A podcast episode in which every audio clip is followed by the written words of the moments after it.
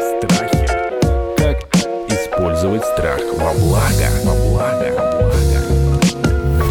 Нина привыкла про себя думать плохо, что она виновата. Она источник проблем. проблем. Я от матери слышала напрямую, что вот лучше бы я сделала аборт, вся жизнь пошла под откос. Боже мой. Произошла связка, что роды равно увечье, может быть, даже смерть. смерть. В одиночку через это проходить очень-очень непросто. Просто. Сейчас муж прям таки каждый день по нескольку раз э, меня задает вопрос. Прям сейчас вот мне где-нибудь ребенка вынь да положь, положь. Когда происходит у человека психотравма, он и про себя начинает думать по-другому. Я слабый, я жалкий, я недостойный. У меня никогда ничего не будет хорошо. Как правильно женщине, которая готовится к беременности, но боится беременности и родов, вот с этим страхом разобраться? Здравствуйте, это подкаст «Страхи». Мы продолжаем наш сезон детских травм, исследуя, каким невообразимым и невероятным образом вот эти маленькие детские трещинки, маленькие ссадины на сердце разрастаются и корежат нашу взрослую жизнь. Но всякий раз мы все-таки находим какую-то тропинку, иногда и целую магистраль, для того, чтобы это исправить, убежать от травмы, проработать ее и, в конце концов, сделать свою взрослую жизнь чуть более счастливой, чем сейчас. Сегодня в студии Артур Тимофеев, медицинский психолог, кандидат психологических наук в роли эксперта и проводника, и наша героиня Нина. А тема сегодня такая. Нина боится беременности и родов, а вот почему у нее этот страх, мы сейчас с вами узнаем. История там такая многослойная и непростая. Здравствуйте, Нина. Да, здравствуйте. Я так понимаю, что это прямо вот откуда-то из раннего детства. Да, и из раннего, и, может быть, даже уже не очень раннего. Угу. Поскольку это травма продолжающаяся, но началось это все с того, что моя мама рожала при советской медицине, которая могла быть хорошей, могла быть не очень. Но так сложилось, что когда она должна была попасть в роддом городской, он находился на как это санитарная обработка, вот, Угу. и ее повезли. На помывке это называлось. помывке, тогда. да. Ага. Вот пока они помывались, она рожала на две недели раньше, ее отвезли в роддом другого поселка, он был переполнен. Это все на юге России происходило, 85 год. Кушетка в коридоре, да? Ну, Хуже. У нее уже воды отошли, а когда ее привезли, там у них была большая очередь, как бы они сделали ей препарат, замедляющий родовую деятельность. Ой. И они про нее забыли. То есть, когда уже стали ее искать родственники, искать подруга, ее подруга, она была в городском роддоме, она была как раз начальником всей этой организации. И когда она поняла, что на телефон никто дома не отвечает, она стала искать по роддомам. Когда нашли мою маму, А даже не было еще мобильных телефонов никаких. да, 85-й год, ничего ж не было. Когда нашли маму, она уже была без сознания. Боже мой. И потом как бы было кислородное голодание в течение более 8 часов у меня. И, соответственно, для мамы это была очень тяжелая травма. Ну и вы-то чудом выжили. И я, да. Потом а, доктора говорили, вот ее знакомый доктор этот, что в таких случаях обычно либо мать, либо ребенок гибнет. Но мы остались обе живы. Мгм. Мама потом тяжело болела, у нее был а, гормональный срыв. Из-за того, что она пролежала так долго на металлической кушетке, у нее потом были проблемы со спиной. Ну и, соответственно, зашили там ее как-то криво. Соответственно, между родителями уже жизни никакой не было. Отец ей изменял. Хотя мать, а, она не была там какой-то девчонкой, ей было уже больше 30 лет, но она не справилась с этой травмой, и она стала перекладывать вину на ребенка, на меня. Это я сразу поняла, вот потому в каких подробностях вы рассказываете, как ее жизнь пошла не так. Я понимаю, что вот из самой глубины это идет, знание вот это, да? Да, потому что постоянно мама это проговаривала, она постоянно должна была говорить об этой травме, потому что, ну а с кем еще? В те времена психологов не было, какие-то обсуждения с, с родственниками. Ну, тогда считалось, что если с тобой что-то происходит, ты с этим должен сам справиться. Соответственно, Все А- вываливалось на вас. все вываливалось на а меня. как вываливалось? Ну, проговаривалось в такой форме, что если бы она не рожала, вот э, у нее не происходили бы эти изменения в жизни. А до родов она была достаточно красивая женщина, она имела успех у мужчин, несмотря на то, что она была в браке.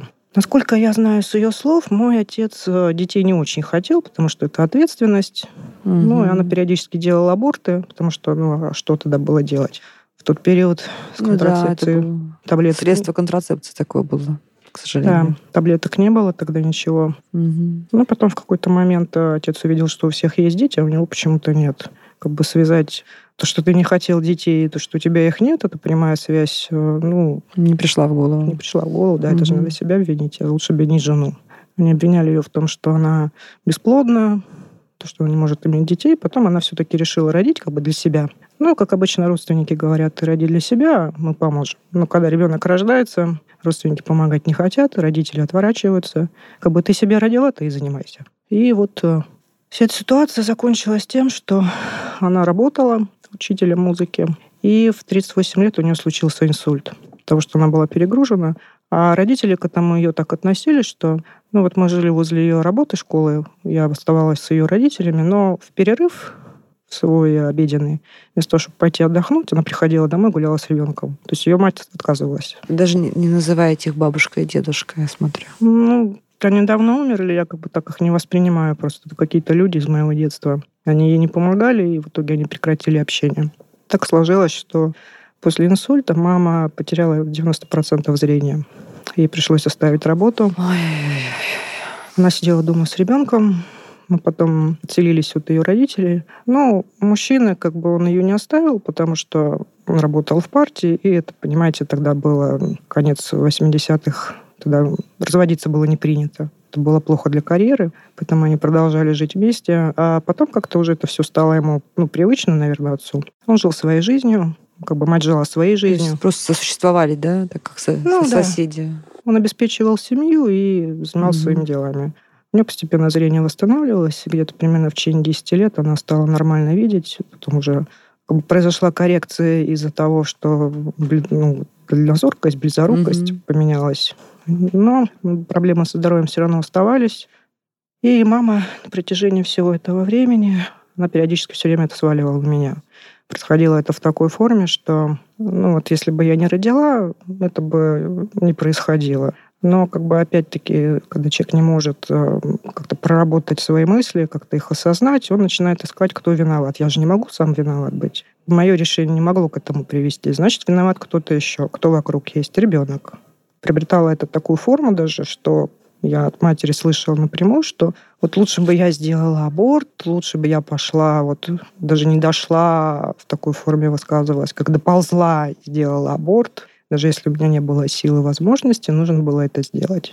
И вот эта привязка беременности к тому, что вся жизнь пошла под откос, она, естественно, откладывалась. И вы все это перенесли на себя, да, что вы будете несчастны, если у вас будет ребенок. Да, и Дети будут несчастны, все будут несчастны. будут несчастны. Жизнь пойдет под откос. То есть не радость материнства, а страдания и Да, она относилась также к чужим детям, когда она видела, ну, во дворе, допустим, или дети где-то гуляют, она относилась резко отрицательно, могла какой-то эпитет нелицеприятный высказать о детях. Подождите, она была учительницей музыки при этом. Она детей учила или взрослых? Но она уже не в этого момента она уже не работала. М, Она работала до, может быть, 88 или 89 года. мгм. То есть до того, как я родилась, у нее с детьми, видимо, все было в порядке. Но вот этот опыт травматический, он все у нее нарушил в голове. Бедная Нина, вы все на себе это волочете, все на себе это несете. Ну вот мамы уже 7 лет нет, но до последнего момента всегда практически, когда у нас какие-то разговоры возникали, строго вот раз в неделю точно эта тема выплывала.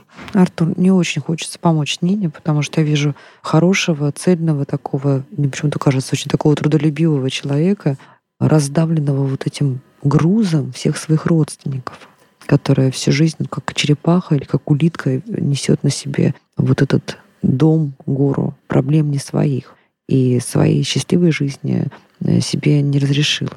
Давайте будем как-то помогать, хотя бы, может быть, наметим направление. Нина, благодарю, что пришли и решили рассказать, потому что это действительно тяжелая история, и тяжело ее рассказывать, и переживать ее заново. Я позадаю вам еще немножко Ну, вопросов. конечно. Скажите, пожалуйста, вы э, замужем, правильно? Да, сейчас у меня второй брак. А как ваш муж относится к детям? Как он относится к этой, в принципе, проблеме? Он же наверняка в курсе. Муж считает, что это проблема надуманная. Больше, ну, естественно, это все в голове, но муж считает, что очень просто отбросить такой многолетний опыт, который практически ну, половину моей жизни продолжался, даже больше, наверное. И муж считает, что надо просто прекратить эту дурь, выкинуть из головы и быть как все, вот, рассчитывать на счастье материнства. Он очень хочет детей, он младше меня на 4,5 года. Соответственно, у него все сверстники уже имеют детей, кто-то по двое, кто-то по трое, которые рано начали этот процесс. И он им, естественно, в какой-то степени завидует. Ну и поскольку я понимаю, естественно, что это травма, что это последствия травмы, что это не норма, естественно, я пыталась тоже как-то это проработать, но это за, там, за 10 минут это не исправишь, понятно. Но поскольку возраст уже как бы уходит, я со своей стороны сделала как бы такой, можно сказать, трюк, наверное, поскольку я не могу сама себя заставить забеременеть, я бы как бы предоставила ему шанс заставить меня. Для меня это был, наверное, на тот момент единственный выход. И в течение года мы пытались, я забеременела, но, к сожалению, это закончилось плохо. Я потеряла этого ребенка, и сейчас муж прям таки каждый день по несколько раз меня задает вопросы, когда же мы начнем пробовать обратно. То есть полгода еще не прошло даже. Ну, просто врачи сказали сейчас выдержать паузу, правильно? Да. Но это, это необходимо, это физиологически необходимо. Э, да, психологически, физиологически, чтобы органы пришли внутренне да. в порядок, э, гормональный фон наладился. Вот этот эти полгода. Нет, ну это так здорово, что муж стекли. хочет детей, слушайте. Это такое счастье на самом деле. Ну, он довольно, как бы так сказать, сильно давит в том, что он и хочет даже не то чтобы поддержка, что я с тобой вместе, и я готов тебе помогать, а вот, вот прямо сейчас вот мне где-нибудь вот ребенка вынь да положь Аист прилетел сразу же и дал ему сразу готовый футбол играть. Скорее, в такой форме. Нина, скажите, пожалуйста, а наверняка это травма, да, она действительно, по сути, с вами очень-очень долго, да, можно сказать, всю жизнь. И наверняка были попытки с ней справиться. Да, конечно. Можете сказать, а что пытались сделать? Ну, вообще у меня была достаточно сложная и до этого семейная ситуация, как бы это не единственная травма. Я боролась с теми, которые мне казались более насущными, потому что я с 22 лет была в первом браке, и там мужчина детей не хотел, у него были физиологические, так сказать, особенности, которые требовали лечения. У него этот вопрос остро не стоял. Мы прожили с ним почти 10 лет, но потом у него как бы мировоззрение поменялось уже, и мы с ним расстались. Он ушел в другую семью создавать, а я осталась как бы дальше прорабатывать свои травмы. И вот, наверное, до там, 32 лет, может быть, у меня этот вопрос остро не стоял. Ну, я знала, что у меня есть такая проблема, но мне не нужно было с ней бороться вот прямо сейчас. Я более или менее как-то жила с тем, что у меня, может быть, детей не будет. Может быть, я возьму ребенка, допустим, в доме малыша или еще какой-то вариант будет. Но вот этот вопрос стал остро, когда я познакомилась с своим вторым мужем, когда мы расписались. Ну, соответственно, пошли разговоры, что нужно ребенка. Я ему рассказывала о своих э, особенностях, так скажем. Первые несколько лет мы просто об этом разговаривали, но потом он решил, что я уже старею, надо вот как бы меня вот в эту ситуацию побыстрее запихнуть, чтобы я побыстрее как-то все это разрешила. А пробовали ли ходить, например, к семейному психологу, чтобы например, муж немножко понял ваши страхи, ваши чувства? Да, я пробовала один раз, но мужу не понравилось. Он из тех людей, которые считают, что как бы психология это наука, которая нужна для того, чтобы вынуть из тебя деньги. Он как бы не фанат. В данный момент я даже вот принимаю антидепрессанты, и муж этого не понимает. Он считает, что я какие-то наркотики принимаю, потому что я не могу их бросить сразу. То есть, э, ну, такое вот воспитание, которое мужчине достаточно сложно от него отказаться, поэтому он не хочет. А, может быть, стоит э, на следующий прием к врачу сходить вместе с мужем, чтобы врач ему немножко объяснил про ваше состояние? Не хочет. Просто не хочет. Угу. Ну, то есть как будто не хочу с этим соприкасаться. Да. Я правильно понимаю, угу. что Нине сложно будет проработать свою историю одной без участия мужа? Или все-таки можно как-то автономно чтобы она не зависела вот от, э, не, не тащила его еще на прием и в эту историю. Может быть, все-таки она сама как-то начнет э, вот этот свой клубочек распутывать, и там, глядишь, найдет правильные слова для мужа, или он дозреет. Самостоятельно действительно можно двигаться и распутывать этот клубочек, но я думаю, что настолько плотно спутанный клубок э, требует помощи психотерапевта да, или психолога. Ну, давайте что... хотя бы какие-то стратегии обозначим mm. для Нины. Куда двигаться или, или план действий, дорожная карта вот разрешения этой ситуации. Mm-hmm. Здесь есть э, несколько слоев. Самый верхний слой — это такие понятные эмоциональные реакции, страх перед родами и материнством, естественно, там куча других негативных эмоций, которые возникают. Чуть более глубокий слой — это слой мыслей, убеждений. Как раз то, про что вы, Нина, сегодня нам говорили, да, про то, как мама это относилась к материнству, о том, как э, она перемещала вину за свое состояние на вас, при том, что она, в общем, могла переместить свой гнев и на врачей, а не на ребенка. Это все создает определенные установки, то есть привычки мышления. То, как думать про эту проблему, то, как думать про себя — и вот здесь уже очень сложно без помощи специалиста, потому что нам требуется зеркало, нам требуется альтернативный взгляд. Нина привыкла про себя думать плохо, что она виновата. Она источник проблем. Из рассказа звучит как будто бы да. Да, это был очень сильный комплекс вины. Я потратила очень много времени, чтобы его проработать с психотерапевтом. Эта терапия больше полугода длилась. Ну, слава богу, с этим удалось справиться. Теперь вот как бы следующие проблемы подходят. То есть была работа с комплексом вины, чувство вины ушло за да. себя, за собственное существование. Да.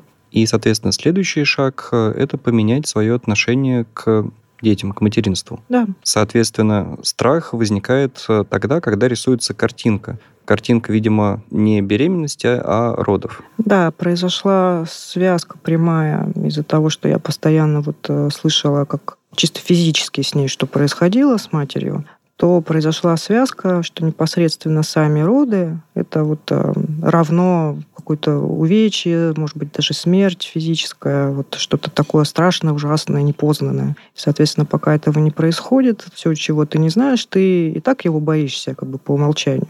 А тут еще вот этот добавленный груз упал.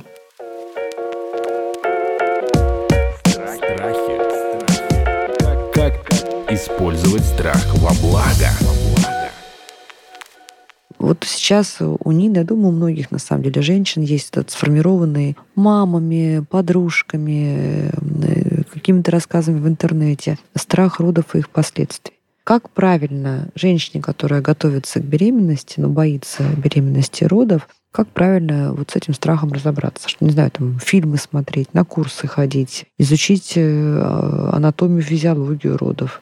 Или наоборот, его не стоит делать. Или сфокусироваться, так сказать, на результате. Или, или статистику посмотреть, то есть рационализировать, да сколько родов благополучно. Лучше всего несколько стратегий сразу, потому что они друг дружку не отменяют и не противоречат. Угу. С одной стороны, действительно взять э, как можно больше объективной информации, то есть можно посмотреть, почитать книги, посмотреть передачи с врачами, посмотреть передачи с психологами, которые говорят на эту тему. То есть действительно получить как можно больше объективной информации как про физиологию самого процесса, так и про психологические аспекты. Mm-hmm. То есть, чтобы на уровне мыслей, на уровне представлений, на уровне ожиданий этот процесс был понятным, естественным. То есть обычный физиологический процесс, ничего страшного не происходит. Потому что, как Нина сказала уже, если есть что-то такое, чего мы не знаем, да, страх неизвестности возникает. И этот страх неизвестности, он действительно нас лишает сил. Да у нее не просто страх неизвестности, она же знает в подробностях, как это было плохо. Вот, может быть, с этим еще пока что я могу выбрать сейчас роддом. Я могу поднакопить денег, э, оплатить э, роды там э, в каком-то коммерческом отделении, да, где вообще вокруг меня будет бригада докторов и отдельная палата. Да, я могу пойти в женскую консультацию буквально на пятой неделе встать на учеты, чтобы меня вели, наблюдали. И, ну, может быть, так, Нин? Я вот бы хотела пробую. здесь добавить, что вот не только мой страх, но, я думаю, огромное количество женщин с этим mm-hmm. сталкивается. То, что мы как бы в обществе видим поощрение того, что мы должны рожать, беременеть. Чем больше детей, тем лучше. Государство нам старается в этом помочь. Материнский капитал, какие-то садики новые строят и так далее. Но, к сожалению, когда ты с этим сталкиваешься на практике, оказывается, что огромное количество специалистов, которые должны с тобой взаимодействовать, вести тебя на протяжении этого процесса, они к тебе относятся либо спустя рукава, либо даже, может быть, не, не очень как к человеку, а просто к какой-то вещи, которая проходит по конвейеру. Вы с этим сталкивались сами Да, лично, я, к сожалению, с этим тоже да? столкнулась. Вот когда потеряли ребенка? Да, вот в процессе угу. так получилось, что он э, умер еще в утробе, и э, начались роды. Я, естественно, не понимала, что со мной происходит. Ну, я читала, естественно, про это, но я не догадывалась, что это может там на 22 неделю начаться роды. Мгм. И, например, вот а, был такой эпизод, скорее всего, что привело к смерти младенца в утробе. На раннем сроке я заболела каким-то вирусным заболеванием, возможно, это даже ковид был, хотя я Мгм. прививалась. И я была в эти дни дома одна, у меня была высокая температура, поднималась до 39,8 или 9. И я, соответственно, вызвала скорую, и скорая не приехала в течение 4 часов. Вы попали, наверное, в самую Да, пандемию, да, в боле- самый пик. болели дети, это вот в прошлом году было. Мгм. Болели дети, они в первую очередь выезжали к детям. Ну, до меня скоро не доехала. Соответственно, когда я почувствовала какую-то странность, увидела, что у меня кровь потекла, что я подумала первое, что скоро не приедет. Соответственно, я останусь со своей проблемой один на один. Я решила, что я сама поеду в больницу. К своему врачу у него как раз смена начиналась. Было раннее-раннее утро. Врач подумала, скорее всего, что у меня начинается освоение плаценты.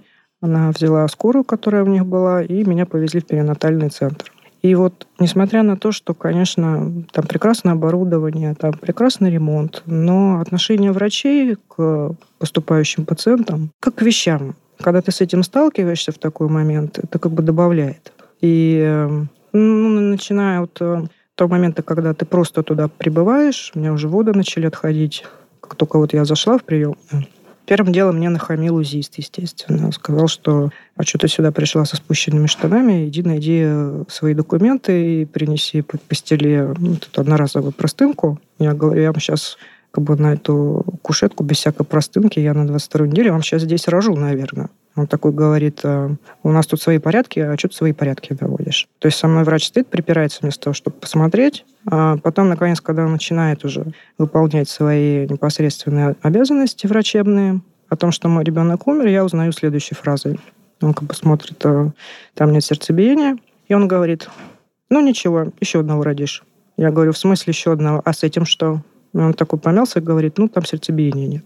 То есть э, вот так врач-мужчина сообщает женщине, что ее ребенок умер. Ну, понятно, то есть на все ваши детские травмы прилетело вот это Прилетело вот огромное это, еще да. вот это. Но в этом был как бы и терапевтический момент, м, там, где я рожала, где этот процесс происходил, там а, была сдвоенная палата, и за шторкой там рожала другая девочка, у нее родилась двойня, живая, здоровая. Я была очень за нее рада, я как бы переживала вместе с ней эти роды, но поскольку детей от нее вот отвезли, они поставили рядом со мной. Это как бы тоже было такое травматичное. То есть э, я только что вот видела, что с моим произошло, и тут рядом живой ребенок. Я Мгм. просто сижу, плачу. Выходит э, врач, который принимал роды, мужчина, тоже смотрит на меня и говорит, а ты чего плачешь? Я говорю, ну вот у меня вот еще не увезли, вот мой погиб. Он смотрит на меня и говорит, так это не ребенок, это плод. Нечего там плакать. И уходит. Ну, утешит как мог, что называется, Слушай, да. мог, да. Я думаю, что такую травму в наших роддомах переживаю, естественно, не только я, потому что этот специалист принимает и других людей. И такие рассказы, они, конечно... Ну, просто кто-то, знаете, менее травмированный в детстве, это может пропустить мимо ушей, да. А у вас это на развороченную душу все Да. это упало, и вся эта и соль, и перец на то, что кровоточит. Ой, ну, Артур, я не знаю прямо, ну что, как, ну, хочется как-то Нине помочь, потому что, ну, я даже не знаю, что тут делать. Очень больно, очень. Действительно, в таких случаях стратегии самостоятельной работы, они не то чтобы отсутствуют, они скорее даже вредят. Вредные даже, да. Потому что может не туда пойти. да. Можно не туда пойти. Из-за того, что мышление все равно будет цепляться за некоторые негативные мысли, негативные сценарии, и вот эти негативные Мгм. мысли, они начнут захлестывать. Ну вот, понятно, что переживать их лучше всего с опытным специалистом, который знает, как из этого вывести и знает, как пройти по этому процессу. По сути, процессу горевания. Потому что сначала Мгм. это процесс Сначала горевания нужно это отгоревать все. а уже потом работать с собственными представлениями о будущем. И давление мужа сейчас совсем не в тему, конечно. Поэтому я и спросил про семейного Мгм. терапевта. Тут желательно все-таки изменить позицию на поддерживающую, Мгм. потому что в одиночку через это проходить очень-очень непросто. Если брать именно профессиональную работу, то она в целом достаточно структурно понятна. То есть это работа на снижение сначала эмоциональной значимости, потом работа с самооценочными вещами. То есть, э, когда происходит у человека психотравма, проблема не только в том, что он испытывает там жуткие эмоции, а проблема в том, что он и про себя начинает думать по-другому. Я слабый, я жалкий, я недостойный. У меня никогда ничего не будет хорошо. Мама была права. Мама была права в данном случае, да, вот такие вот э, ужасные установки. И преодолеть их самостоятельно очень сложно. Поэтому психотерапевт как раз работает на то, чтобы эти установки стали более, по сути, адекватными, развенчивает негативные установки и пересобирает модель мышления, модель того, как думать про себя, как думать про будущего ребенка, как думать, в принципе, про жизнь. Да, вот это отношение с собой, Угу. отношение к жизни, отношение к другим, и в том числе отношение к будущему ребенку. То есть здесь очень много именно отношения. А отношения — это комплекс, это эмоция плюс мысль. Ну, кроме того, что вам сказал Артур, да, и мне кажется, действительно очень внятно обозначил стратегию, и понятно, что вам нужен специалист. Я думаю, что вам хватит силы, воли, концентрации э, этот путь пройти. Я вот так вам по-житейски что могу сказать, что вообще жизнь, она, она очень равновешена. В ней все компенсируется.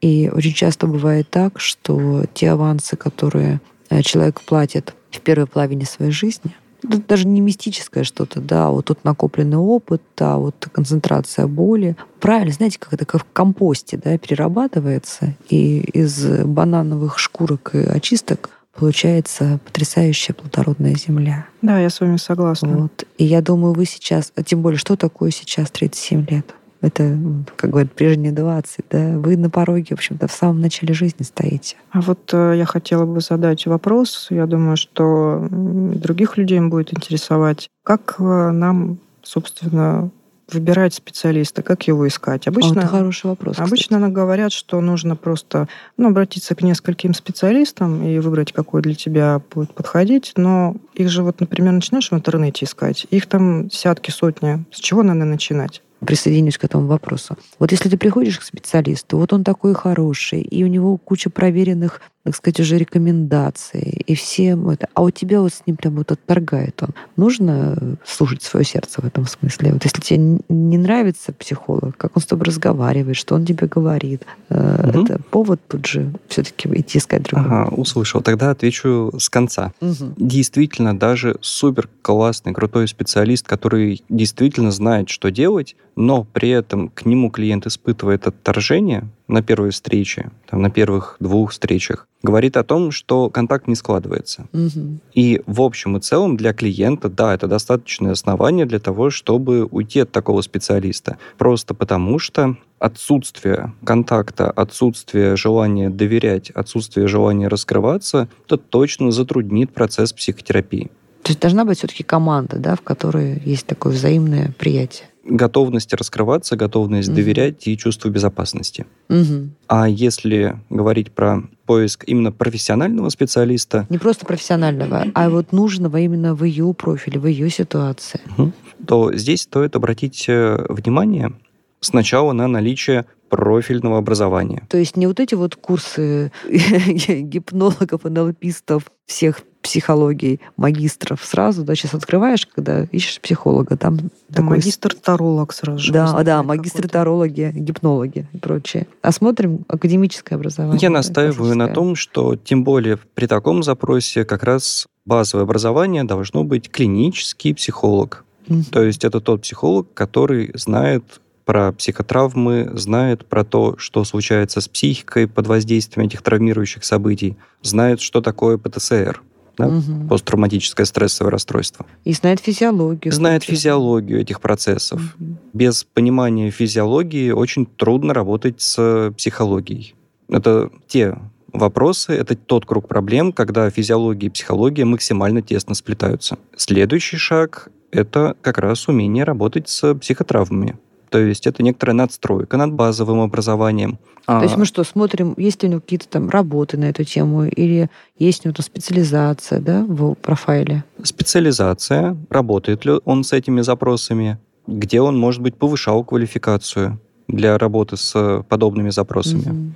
на чем он специализируется в своей работе. Ну и, конечно, да, на отзывы в том числе. Имеет значение мужчина, женщина вот в этой ситуации? Нет, абсолютно нет. Хорошо. А имеет значение очная встреча или онлайн? Все будет зависеть от тех методов, которыми работает специалист. М. Если это все-таки телесно-ориентированный психотерапевт, то Давайте расскажем в двух словах, что такое телесно-ориентированный психотерапевт. это психотерапевт, который занимается психотерапией, телесно-ориентированной психотерапией, э, которая устроена таким образом, что проработка психологических проблем идет через работу с телом, телесными зажимами, блоками и так далее. Соответственно, есть круг задач, который телесно-ориентированный терапевт решит быстрее, чем, например, терапевт, работающий какими-то вербальными техниками. Мгм. Просто потому, что это будет более прямой путь к проблеме, более прямой путь к тому, что сидит в бессознательной части психики. А в случае конкретном Нины вы можете порекомендовать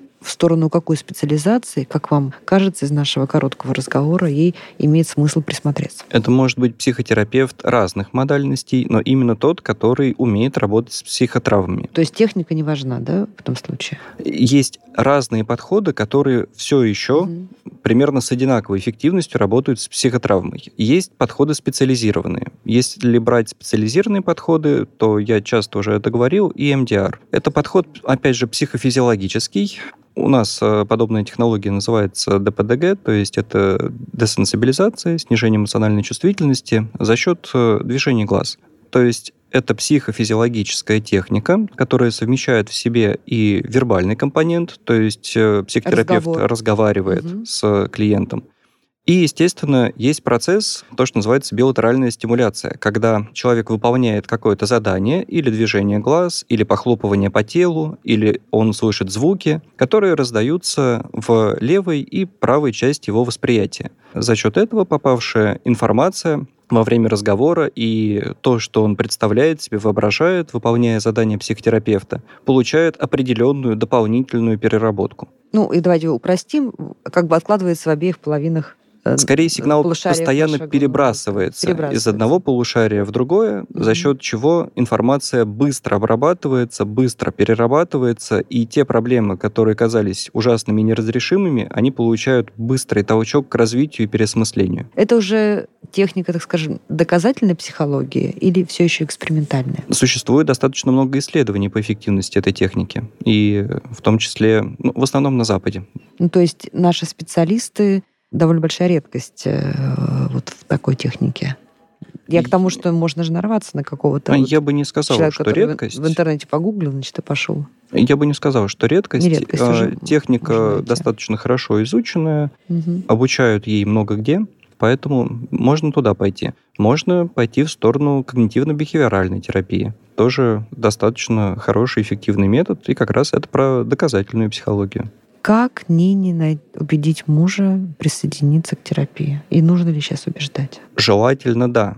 Но все зависит, конечно, от позиции мужа. То есть, если попытка уговорить его пойти к специалисту приведет к конфликту и скандалу, то, наверное, это не лучший вариант. Поэтому желательно, да. Но вопрос, э, там, какой ценой, что называется. Вот очень интересно, конечно, про эти методы слушать. Но десенсибилизация, она ведь, видимо, каких-то технических устройств требует. Насколько это вообще распространено? Имея в виду в том смысле, что как искать такого специалиста? Он будет работать на базе какого-то центра или это может быть э, специалист, который одиночка? Это может быть специалист-одиночка, специальных устройств не требуется. Они существуют, но не требуется. Действительно, специалист может в одиночку просто за счет, например, движения руки обеспечить всю процедуру максимально эффективно. Очень интересно, конечно. Ну что, есть о чем подумать, да? Да, Про конечно, дальнейшие шаги. Большое количество информации для размышлений, для осмысления.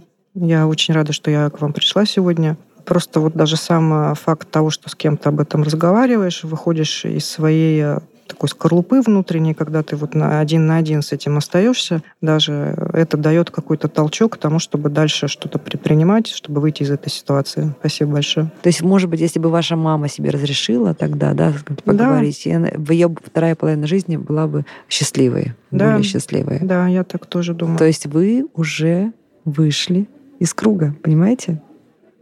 Вы Согласен уже с вами. Наталья, Да. абсолютно. У психотерапевтов есть такое представление, что если клиент готов прийти и готов рассказать о своей проблеме, это значит, что у него уже где-то внутри есть ресурс, чтобы ее преодолеть. Энергия. Я прям да, чувствую есть, эту энергию. есть запрос на то, чтобы Мгм. преодолеть это, он появляется только когда ты внутренне, наверное, уже к этому как-то готов. Ищешь способ, как это реализовать, если есть внутреннее желание. Нина, от всего сердца, вот прям искренне, по-человечески желаю вам вот этот путь сейчас продолжить, сделать и быть заслуженно счастливой. Спасибо. Я думаю, что прорвемся. Успехов вам. Спасибо. Это был подкаст «Страхи. Сезон детских травм». Наш эксперт, медицинский психолог, кандидат психологических наук Артур Тимофеев не просто помог сегодня Нине немножко сориентироваться в том направлении, куда выгребать из ее целого такого бутерброда психологических травм, но и рассказал нам довольно интересно про современные методы психотерапии. Это было познавательно, полезно. Спасибо вам огромное, Артур. И удачи вам, Нина. Подписывайтесь на подкаст «Страхи». Подписывайтесь на подкаст на сайте ria.ru в приложениях подкаст с Web Store и Google Play. Комментируйте и делитесь с друзьями.